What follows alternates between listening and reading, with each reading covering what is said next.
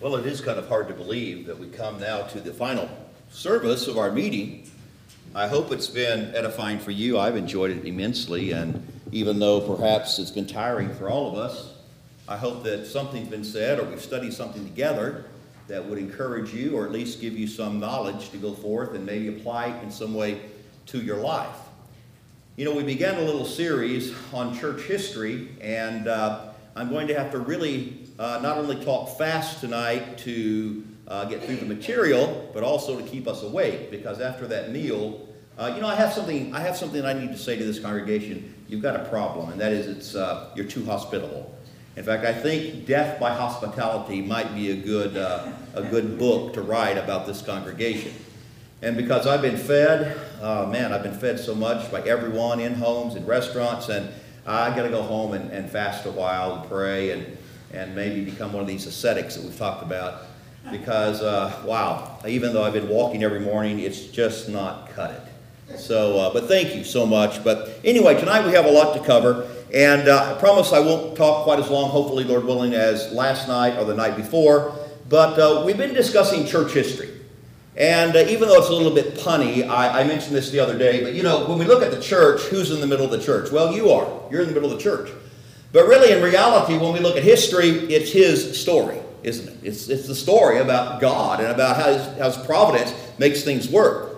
And of course, as we've noted over the last couple of nights, uh, you know, the church was established, but then very quickly began to apostatize, begin to fall away. And so, really, the whole history of the church, and I'm going to use that term again tonight in an accommodative sense, because obviously the Lord's church retains, uh, you know, the, the identity that it found in the New Testament. But the church began to fall away from the very beginning, really, and uh, still continues to this day to maintain those scriptural principles that we read about in the New Testament. And of course, the plea of the churches of Christ has always been to go back to the Bible, to speak where the Bible speaks, to be silent where the Bible is silent, to do Bible things in Bible ways, to call Bible things by Bible names.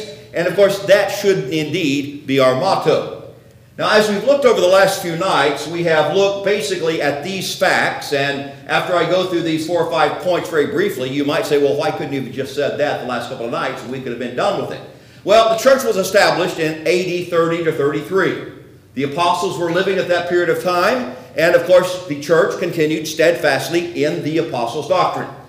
Very quickly, after the church was established and congregations were established, people began to depart from the faith. The Apostle Paul warned over and over, for example, in Acts 20, to the Ephesian elders that there would be men who would arise even amongst their own ranks and would be as wolves among the flock. And of course, the Apostle Paul warned Timothy that there would be a man of sin and that there would be an apostasy from the truth. Well, that, tr- that happened, and then, of course, along that same period of time, there was persecution. First of all, by the Jewish nation, who obviously did not like being, uh, you know, the Christians. And then as the church began to spread into the entire known world of the day, the Roman government began to uh, persecute the Christians as well. And we noted various emperors, Diocletian, Decius, and others who tried to wipe out Christianity. Well, in about 300, a man by the name of Constantine comes to power. Emperor Constantine, and he espouses Christianity, at least as a religion that could be useful to his political uh, aspirations. And so he makes Christianity legal.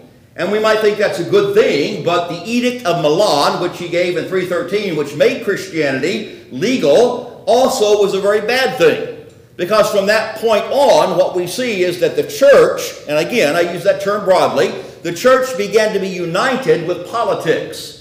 And so the church and the state married one another, and from that unholy union came all kinds of false doctrines.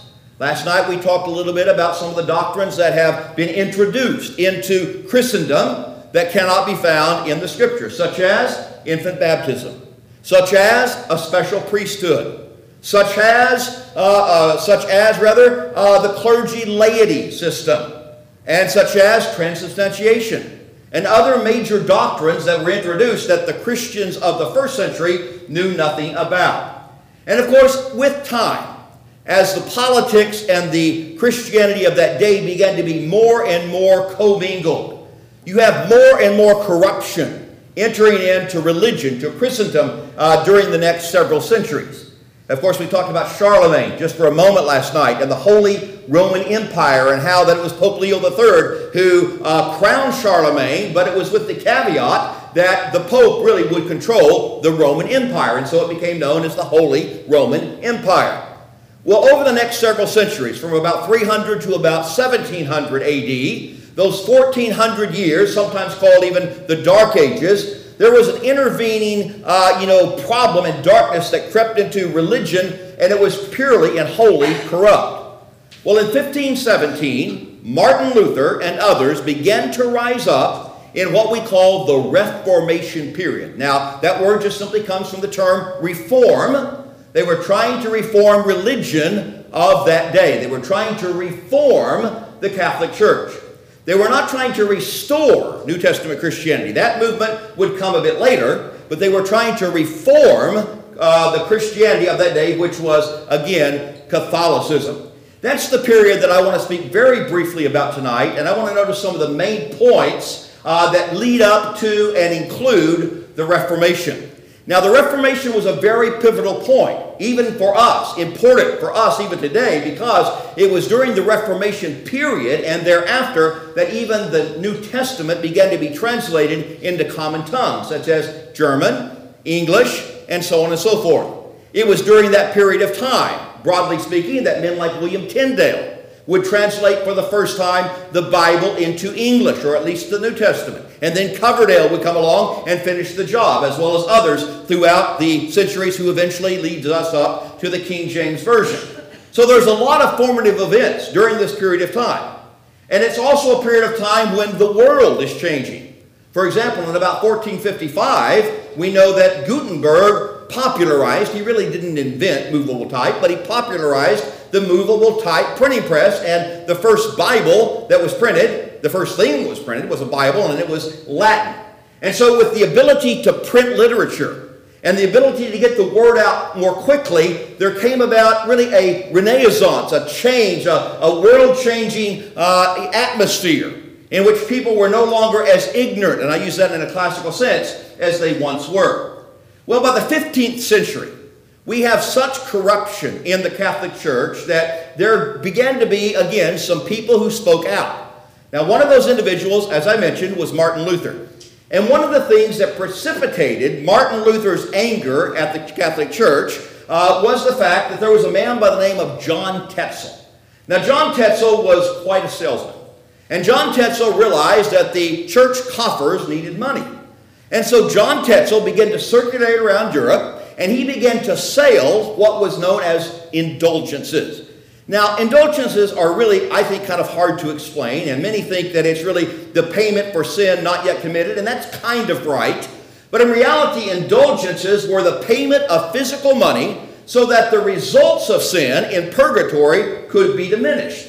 And so you could prepay or pay for others uh, for their sins so that the time in purgatory, that hot place, if you will, where you supposedly went to sort of pay for your sins before later on you were absolved of those sins, the, your time there could be reduced.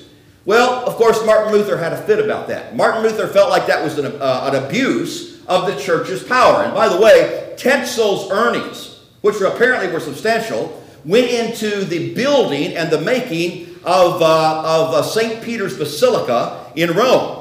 Now, the St. Peter's Basilica today in Rome is the second basilica. The first one, I believe, burned uh, way back in the early days of, of uh, this period of time. But nonetheless, it went into the great coffers of the Catholic Church. And Tetzel is credited with having a little bit of a phrase that he would go around. Now, remember, by the way, people at this time were superstitious. The church, the Catholic Church, holds all power. And let me throw this in because I'm throwing in things from previous studies. Uh, remember, the first, I said that the first uh, draft I did was seven parts. But nonetheless, you know, let's think about this. You're a, you're a poor individual in the English countryside. You look over there, or maybe in your Italian countryside. You look over there, and here's this institution that has these great cathedrals, that has gold and silver and paintings that are priceless on their walls. You're going to be awed by that. And so also the church was teaching that you needed to do what they said to do in order to be saved. and they held great sway over the people. And so, if a priest comes along or some emissary from the Roman Pope and he says, Here's what you must do, people are going to try to do that in that particular era of time. Well, Tetzel came along selling these indulgences, and he had this phrase where he says, As soon as the coin in the coffer rings, a soul from purgatory springs. Now, you know, tradition's kind of interesting because it's really hard to say whether he really said that, but it catches the drift. He was selling these, uh, these, these certificates, if you will, whereby your time in purgatory or in punishment could be reduced. Well, you know, at this period of time, too, people, being superstitious, would venerate relics. The Catholic Church would go about and get various items, skulls of supposed saints, pieces of wood supposedly coming from the cross, and they would put them in the cathedrals of that day, and people would venerate or worship those particular items because it was held that those items had spiritual significance and even religious power. And so then the sacramental idea that if you worshiped or you venerated or you did so many things, you could earn your salvation and these things could help you. So relics were sacred items, venerated, and every church, of course, wanted either a saint or a sacred item attached to it. And so there were pieces of the true cross, there were bones of the apostles on display. Now, again, not surely the real apostles or the real cross because there's no indication that it, we know where they are. But nonetheless, these things were displayed as if they were. In fact, John Calvin, a very interesting reformer as well, said that there were 15 skulls of John the Baptist, and he says there was enough wood from the crosses of Jesus to build a cross so tall that you couldn't see the top. Now, he's also been reported to have said uh, there was so much wood for the crosses of Jesus, little splinters, that you could build Noah's Ark.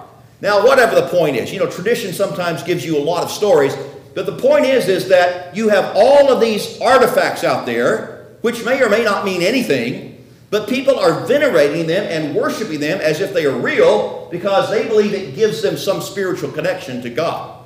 Now, I'm going to throw this in as just an aside, but under St. Peter's Basilica in Rome today is an area called the Necropolis. Now, the Necropolis, the word simply means the city of the dead, Necropolis. And the necropolis is where supposedly St. Peter is buried. Now, a few years ago, Clint de France, wouldn't you know it would be Clint de France? Clint is, Clint is everywhere. Clint is everywhere you want to be. Clint de France and I were in Rome, and we were able to get a tour under St. Peter's Basilica to the necropolis. Now, I have friends that are Catholic. They're sincere, wonderful people. And I would never besmirch their religion or I would never besmirch their sincerity. But as we stood among the faithful, as we journeyed through the catacomb like aisles of under St. Peter's Basilica, the bones and the priests and the popes that have been buried, and then we came to the niche whereby Peter, if you look back through, supposedly was buried, it became very quiet there was an honest, uh, you know, that began to sort of circulate through the crowd. And Clint and I just stood there and thought, you know, really? Is this really what Christianity is all about? But this was a holy place, and there was supposedly, uh, I think, some holiness that people thought they might gather. You see, things haven't changed that much. Superstitions haven't changed that much, even from this period in the 15th century. Well, the society, though, was changing. People were becoming more educated. The power of the church was beginning to fail a little bit, and by church I mean Catholicism, because it was the dominant religion of the day, because they made for sure no one else had a presence. And two things happened that brought about really a, a great change and brought about the Reformation. One, as I mentioned a moment ago, was the printing press by Gutenberg. Gutenberg printed the Bible for the first time in about 1455. There are some Gutenberg Bibles around today in various museums. If you have 30 or 40 million dollars, you might be able to pick one up. Nonetheless, they're very rare, and it is, again, a, a watershed for the change, really the flood, that would begin to occur in printing. Martin Luther, who we'll notice in a moment, was a prolific printer. And he printed more literature in Germany than any other person in Germany religious tracts, sermons, and so on and so forth. But about this time, there was another change in religion that brought about a great amount of, of, uh, of fervor, and that was a man by the name of Erasmus. Now, Erasmus, he, as it were, went and he got the Greek manuscripts that were available at the time. There were only a couple of handful. And he put together a new Greek text. It's called the Textus Receptus, the TR. And it is from the Textus Receptus that then you start having the English Bibles printed. But now that was a change because up, up until this point, they had used the Latin Vulgate. The Latin had grown corrupt. It had changed over the years. People no longer read or spoke Latin. The priests spoke it, but some of them didn't even know what they were saying. They were just rattling off that which they had memorized.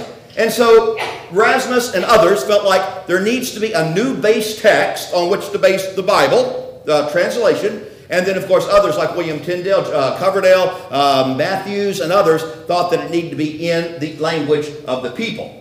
So as these things begin to happen, they all kind of come together at about the same time. You have a change in culture, you have a change in society, you have corruption in the church, the Catholic Church, and you have men like Martin Luther who are finally willing to stand up and say, enough already. Now, Martin Luther was a Augustinian monk. He did not want to throw away the Catholic Church. His, his, his purpose was not to create Lutheranism. Now, that's what happened but his purpose was not to create a new religion. His purpose was to reform that which he saw as being corrupt. And so he began to teach and preach, and he began to question the various doctrines of the Bible. He entered a monastery at a very young age. His father wanted him to be a lawyer, by the way. But uh, he decided to become a preacher, and I'm sure that was disappointing for his father. But nonetheless, he began to dedicate himself intensely to prayer and to fasting, and he was really almost a radical when it came to his lifestyle. He was also a colorful individual because it said that you could hear him at times jousting, as it were, verbally with the devil, using all kinds of expletives and all kinds of terrible language. But nonetheless, he was a priest. He was an individual who wanted to reform the Catholic Church. Well, Rome sent him on a mission. Uh, he went to Rome he went to this place called, uh, well, I don't remember the name of the church, but nonetheless, he comes to Rome and he sees Christians, so called, uh, at a place called the Scala Sanctum. Now, a few weeks ago when I was there with Ronnie Wade, uh, visited this for the umpteenth time. Uh, and uh, what this is, is supposedly these are the steps that were brought from Palestine by Constantine's mother Helena. Supposedly the very steps in front of Pilate's hall that Jesus stood upon when Jesus was being tried and convicted. Now, of course, we don't know about that, but nonetheless, these steps were hauled from Palestine to Rome, and people, even to this very day, will pay penance upon these steps. They will get down on their knees and they will walk up one by one. In fact, you cannot walk up these steps except on your knees. In fact, Ronnie Wade and Wade Trout tried to come down them on their feet, and uh, the guards got them right away. But nonetheless, you can go up these steps on your knees, praying all the way, and again, demonstrate your penance and get spiritual merit from doing this. Well, Martin Luther saw this going on. These are the same steps that were there in 1400. And Martin Luther finally said, This is crazy. The just should live by faith. Now, let me say this real quick, and I don't have time to get into the doctrinal side of this, but you know, sometimes such reformers or even religious leaders such as Martin Luther and John Calvin and so on and so forth, we give them sort of a bad rap. Now, I don't believe their theology, don't get me wrong, but considering their environment, Martin Luther, yes, he did focus way too much on faith alone. In fact, he changed the biblical definition of faith and the purpose of faith and how faith works to faith alone. But Consider the environment he was in. He was in an environment where the Catholic Church of the day said you had to work, such as this, you had to bleed on your knees, so to speak, so that you could be saved. So he reacts, but he reacts too far.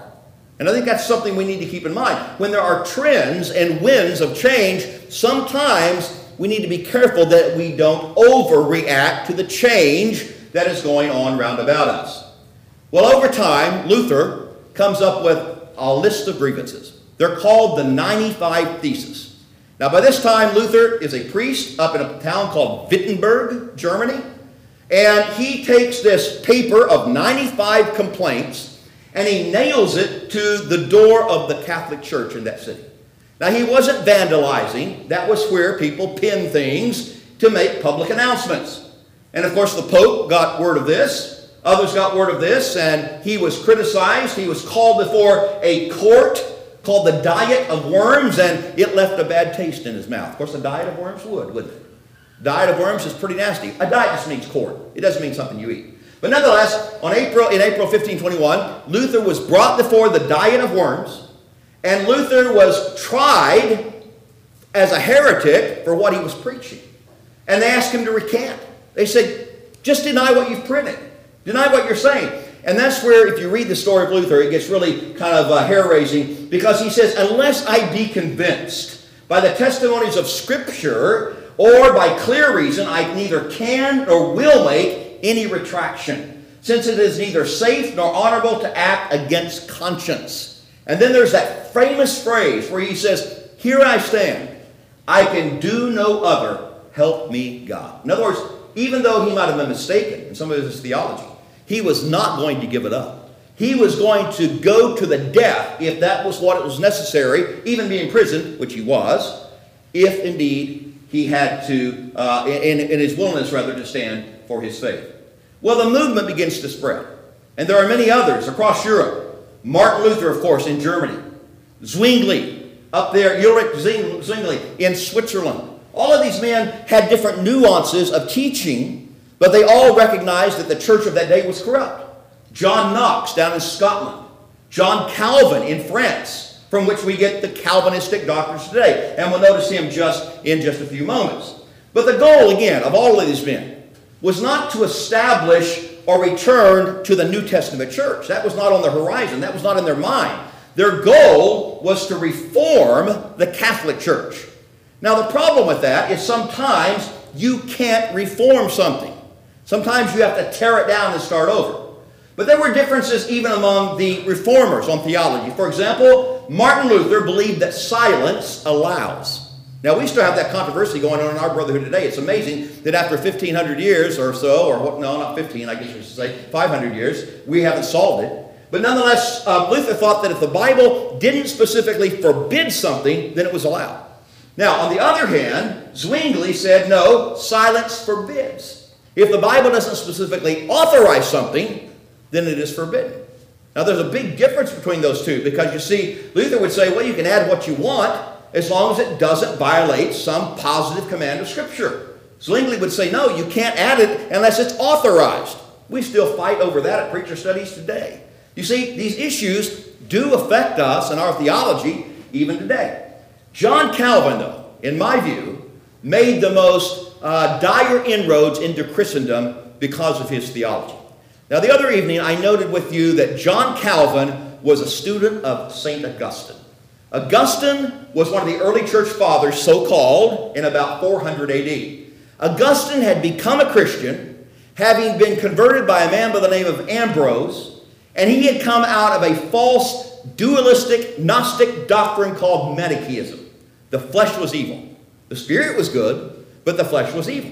And so then, John Calvin, as he then begins to study uh, Augustine, he begins to incorporate, I don't know, knowingly or unknowingly, these ideas into his own theology. And so he comes up with this idea of God's sovereignty, which God is sovereign, but to the point that he believed that God had control of everything, even against free will.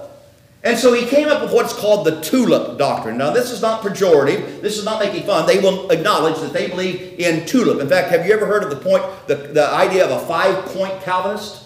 You have five-point Calvinists. Some will say, no, I'm a three-point Calvinist. Uh, well, the five points are T-U-L-I-P. Total depravity.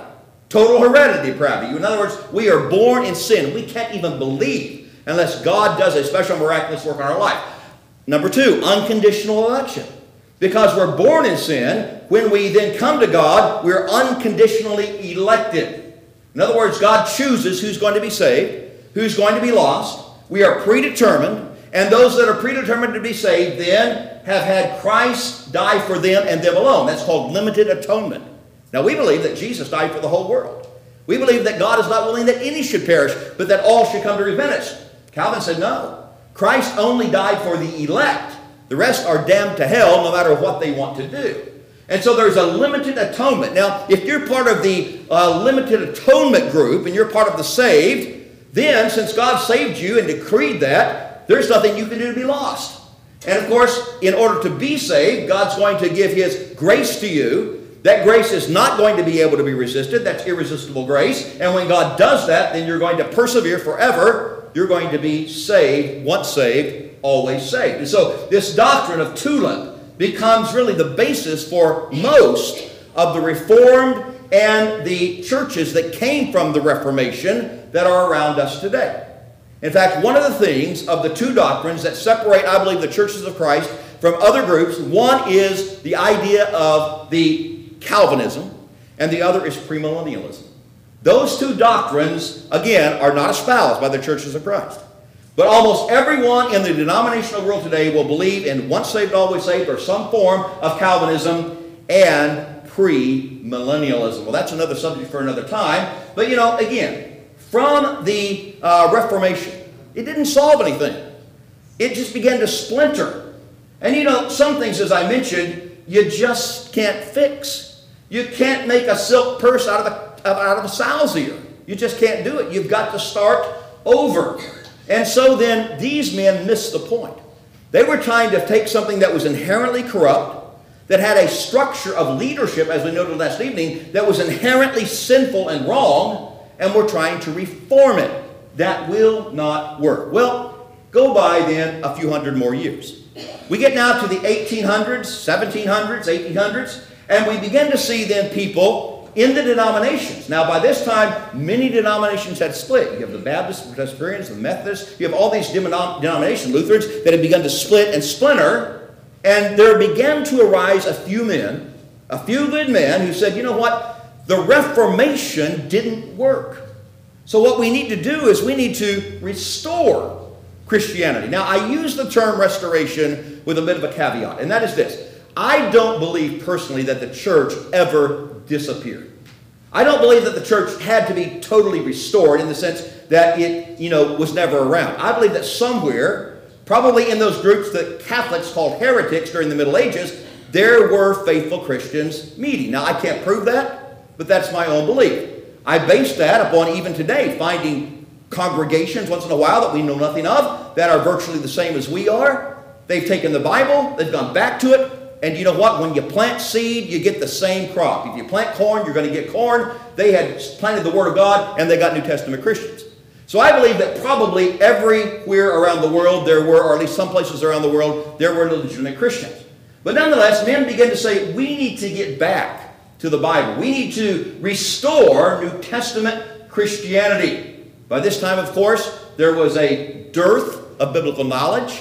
There was a, a confusion in the religious world. There were, again, and as even today we go on, we see world religions circulating around. You know, used to we said we needed to go to the world, now they've come to us. And of course, it does provide quite an opportunity.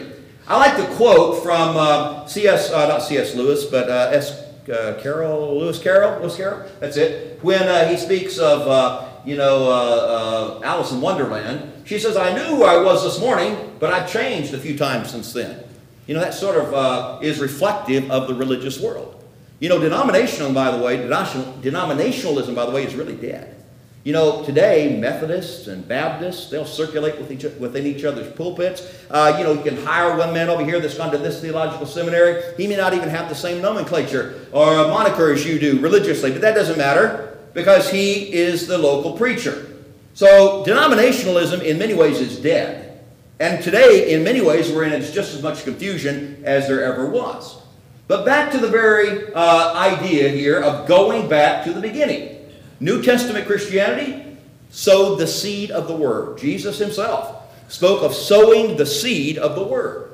And so there were men who began to arise saying, you know, if we get certified seed and we throw out the weeds, man made doctrines, theologies, creeds, and we simply go back to the Bible then we're more liable to get New Testament Christians. And that makes logical sense, doesn't it? We want to plant pure seed, and we want to plant that in every generation. And when we do, then we're going to get Christians, pure New Testament Christians, in every generation. Well, you know, the restoration movement, restoring, actually began in Europe with men like Campbell and others. But along the eastern seaboard of the United States, in very much the same time period, various men began to arise. Men like Abner Jones, Elias Smith. Now, these were denominational men. But they also realized that their denominations were not biblical. And so they began to teach, let's go back to the Bible. And even though the movement was formative at this period of time, it was in its infancy, these men began to blaze a trail for others who would follow and preach, let's go back to the Bible. Now, here's where I'm going to truncate a tremendous amount of material and basically just say that as time rolled on, a man, first of all, by the name of Alexander Campbell, came to this world with his father Thomas Campbell, and they began to, came to this world, came to the new world, I should say. They came from uh, Scotland and Ireland. They came and they began to preach back to the Bible.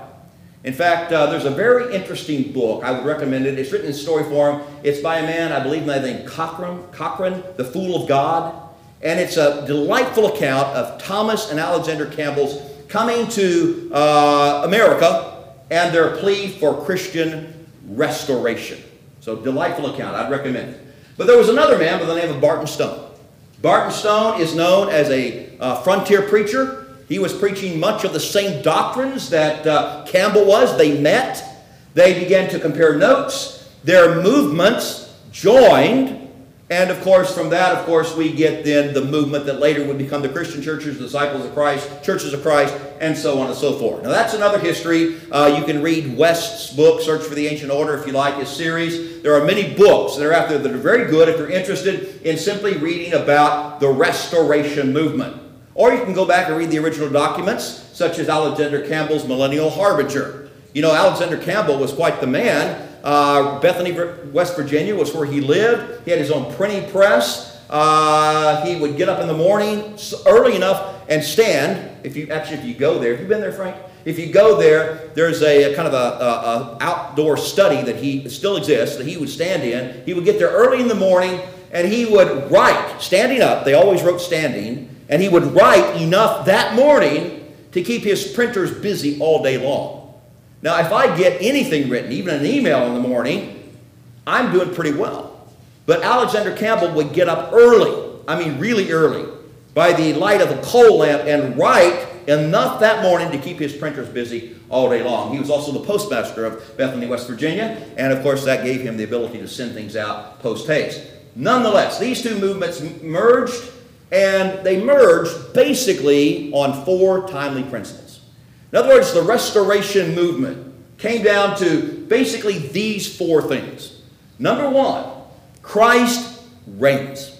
Christ is the head of the church. Not Martin Luther, not John Calvin, not uh, King Henry VIII, not all those guys back in the Reformation, but Christ. That was the one of the non-negotiables. Number two, the Bible rules. It is God's word. There is a pattern that is recognized, and that's very important because, you know, today we have left in our postmodern world patternism. I don't mean in the church necessarily, although it has affected us, but I mean in the religious world. Most folks in the religious world today don't, don't believe there's a pattern. They don't believe it really matters what you do in worship. But the Reformation, Restoration period was based upon pattern, that pattern being the New Testament, and the rejection of creeds. Now, as with anything, Again, not only in the Reformation period, where things began to split and began to splinter, even today in the post restoration period, things are still beginning to splinter. Or not even beginning, they are splintering. Think about just in the churches of Christ that you know how many different groups. There are no exception churches of Christ. There are cup churches of Christ. There are cups, no classes churches of Christ. There are classes, no cups churches of Christ. There are churches of Christ that believe in premillennialism. There are churches of Christ that believe in institutions. It goes on and on and on and on and on. You see, what's the solution? The Bible. Going back to the Bible. And unfortunately, even today, there are divisions. Paul said that shouldn't be. As he wrote to Corinth, he said, There are divisions among you. I hear that from the house of Chloe. And he said, I somewhat believe it. He said, Some say I'm of Paul, I'm of Apollos. Others But I'm of Christ. He said, Is Christ divided? Was Paul crucified for you? Well, certainly not. And so, Paul, even in the first century, gave the initial plea that Campbell and Stone and others, and even today, we give, and that is let us go back to the Bible. Well, that leads us into our final point, and that is what should we do in the 21st century? Now, we may have to adapt our approach, but we never adapt our doctrine. Doctrines are pure. But we may have to adapt our approach. You know, there are people coming into this country who don't know Jesus. You can't teach them about the hair, folks, until they know Jesus. You can't teach them about one cup until they know what the church is. Now, that doesn't mean we have to wait forever to teach them those things. But we may have to adapt our approach. But what we've got to do is go back and teach the same things, doctrinally speaking, that Jesus is the Son of God, much like Paul did in Athens. You know, on Mars Hill, that's an interesting study because Paul takes those folks where they were, pagans, worshiping an unknown God, and he says, Him I declare to you. We take where people are and we begin to nurture and bring them along to hopefully where God is. And of course, how do we do that? Exactly like they did in the first century. They continued steadfastly in the apostles' doctrine. Well, that's the study tonight, and there is, again, uh, no doubt, tons and tons of material that uh, we could have included. And, uh, but I wanted to go ahead and give you a kind of a finalization of the end of the story, if you will, the rest of the story, because the Reformation, started by Martin Luther, didn't work. And today, arguably, the Catholic Church is as corrupt as it ever was. And unfortunately, the various denominations that split off from Martin Luther, John Calvin, Zwingli, others didn't work either. And so the only thing we can do is continue day by day, year by year, generation by generation, to plead to go back to the Bible. Now, we have to be careful that we don't allow even our view of the Church of Christ to become secular or denominational. Because if we ever quit questioning, and I don't mean that in a negative way, but if we, ne- if we ever quit determining that we need to go back to the Bible, then surely traditions of men will creep in and we'll begin to hold those things as high as we do doctrine, and pretty soon we're no different than the pre Reformation church. And so we have a great job ahead of us tonight, but I think we can do it. I think, again, that God has the same power today that he had then. You know, Paul said, I'm not ashamed of the gospel of Christ, for it is the power of salvation to the Jew first and also to the Greek. He said, For therein is the righteousness of God revealed from faith to faith. For as it is written, the just shall live by faith. We thank you for listening to our podcast put on by the Church of Christ at 2215 Planz Road in Bakersfield. If you would like any additional information, or you would like to receive a free Bible correspondence course by mail, please email us at info at churchofchristbakersfield.com. Our service times are Sundays at 10:30 a.m. and 5 p.m. and Wednesdays at 7:30 p.m. Please make plans to join us. We would love for you to be our honored guest.